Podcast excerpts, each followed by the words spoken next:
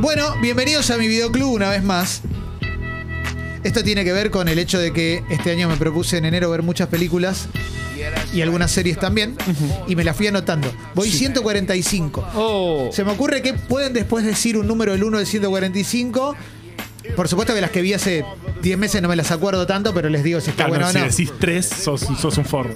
No, podés decirla, pero no voy a ser tan específico. Claro. Podés, ¿eh? Podés, bien, podés, podés. Ya Pueden. superaste la, la expectativa que tenías, tenés, estás a punto, no, eh, no te planteaste un... No me una... planteé, pero... No me planteé objetivo, pero estoy medio mermado en comparación a cómo estaba cuando claro. había mucho más COVID. Claro. Yo estaba más encerrado en casa. Ahora estoy saliendo un poquito claro. más, la verdad sí. que me pierdo algunas. Pero bueno, comento lo, yo comento lo que vi y digo si vale la pena o no. En realidad, uh-huh. si lo comento es porque vale la pena, si no, no tiene ningún sentido. ¿Eh? Pero la canción que está sonando se llama He Got Game, que yo no recordaba el, de, el detalle que me dijiste vos. Claro, que era el, el cierre de un, de un programa donde puse mi granillo de arena, la pelota no dobla, Histórico. cerraba así los sábados a la, ah. a la, al mediodía. Kino Chique, me trajo esa me trajo ese recuerdo, ¿eh? Sí, sí, claro. Bueno, ese es un tema de Public Enemy. Uh-huh. Y la película está muy buena. Mirá cómo arranco. Está protagonizada por uno de los mejores actores de todos los tiempos de Hollywood, que es Denzel Washington. Sí. A mí sí. me encanta. Vamos, vamos sacando la careta de ese. El Washington es un genio. Sí, le gustan las muchachas mucho sí, también, ¿eh? Exactamente. Le gustan también mucho las muchachas. Y Ray Allen, un basquetbolista de la N B A.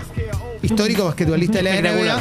Dirigida por Spike Lee. Ray Allen con veinte años. Hace de hijo de Denzel Washington. Denzel Washington está preso en la cárcel.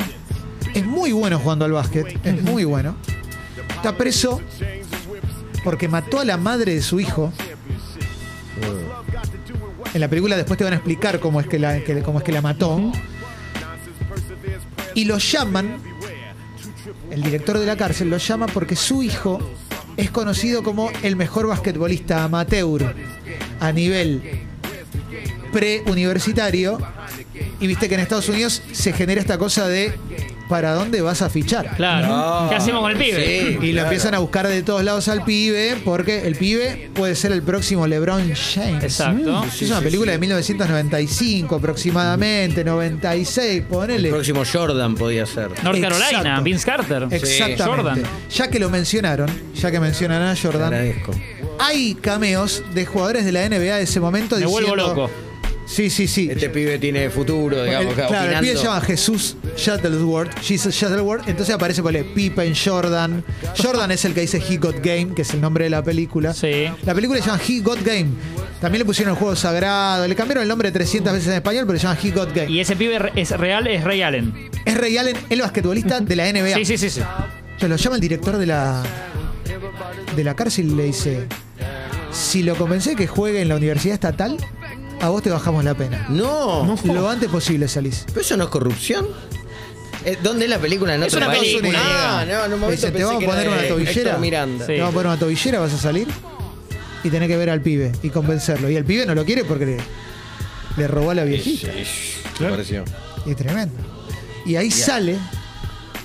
Sale o sale. Sale o sale. Sí. Al flash. Ah, mañana lo hacemos. No, no, el flash sale. Ya hoy lo hicimos. Y a partir de ahí comienza a desarrollarse el nuevo vínculo entre Denzel Washington y su hijo, tratando de convencerlo de que fiche para la universidad, pero Jorge también, Messi. Exactamente, pero también tratando de reconstruir el vínculo con Tremendo. su hijo, luego de haber sido un padre ultra exigente y maltratador porque le veía talento al hijo. Era una suerte de padre de sí. Riquelme, Tiger Woods. Exactamente, claro, exactamente. Luisito Rey. Luisito Rey. Exactamente. Y por esa característica es lo que termina con el, el, la tragedia barra femicidio claro. involuntario. Y esto es lo máximo ah, que te... Entonces, ah, no lo vas a dejar ahí no y te la dejo ahí. La película se llama He Got Game, es de Spike Lee. No es su mejor película, pero estaba bien. Esa es la primera película que vi en mi videoclub y la vi en Star Plus. Sí. ¿Eh? que tiene una categoría que se llama Videoclub. Me gustó por eso. Claro. Lindo, la cosa linda. Después, cuando antes de que cierres, quiero chequear un dato de Spike Lee y, y lo redondeamos. Mirá cómo, chequearlo cómo te ahora, ¿querés chequearlo ahora? No, pero estoy casi seguro, pero es una historia que va en paralelo a otra cosa que cuentes. Sí, bueno. Que puede en cualquier momento. Andá, andá pensando, andá Solo pensando. Chequeo eso y te digo. Que sea el tío de la señorita Lee, sí, aquella secretaria de la REA, y me vuelvo loco. No, si no, no me matás, chequear. me matás, me matás. Si es eso, me matás. Me matás. Y la otra, y la otra que vi, está en Netflix y se llama Culpable, me la recomendaron el viernes en mi otro trabajo. Y la dirigió Anto- Antoine Fuqua, que es un director que tiene un hit muy grande que es Día de Entrenamiento, una gran película.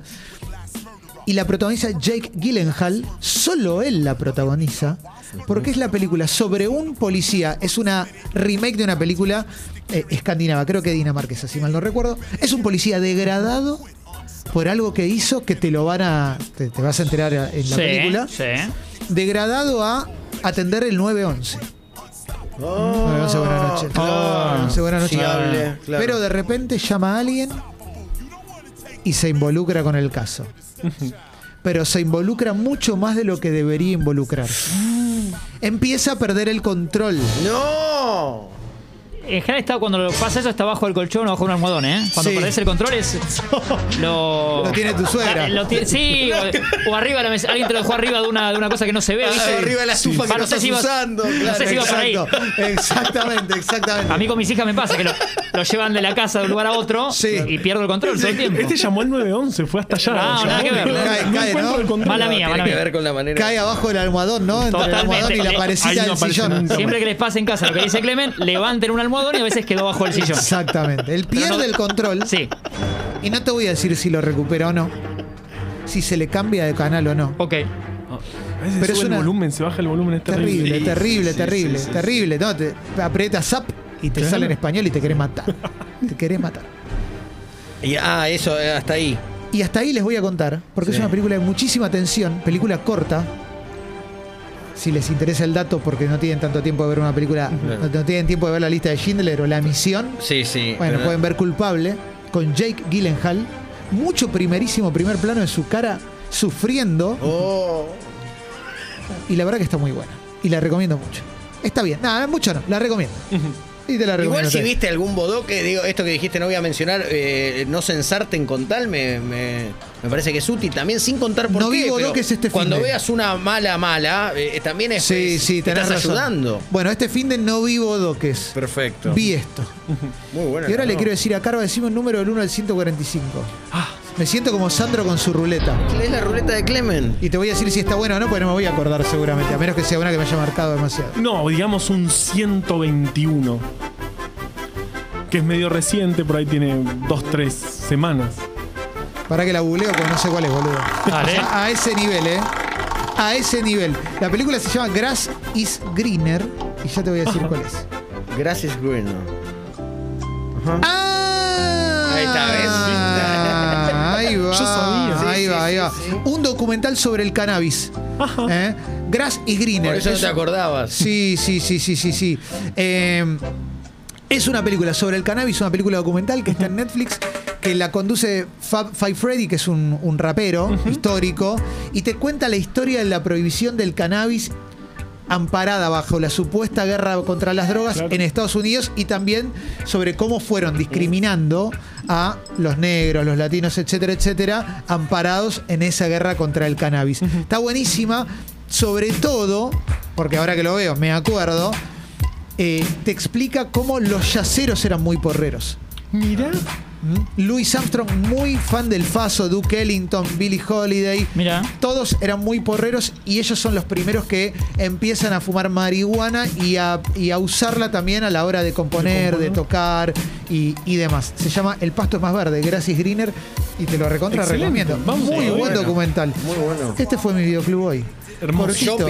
¿Les haré un dato de Spike Lee? Sí. sí. Te pido que no vi, te, te, te pido perdón porque no vi Los Pitutos, que me la habías recomendado. Y es pesadita, esa es para, sí, no, no sí, es para sí, sí. la ves y, y te va después a, no, no, es para no, verla, no. quedarte un rato en casa y después sí reflexionar. Sí.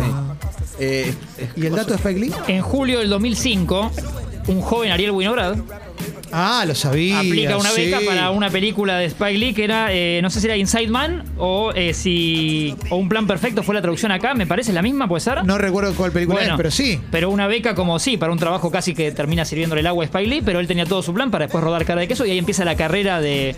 de Ariel Winograd, eh, repartiendo copias del guión de Cara de Queso entre... Se filmó en Nueva York la película.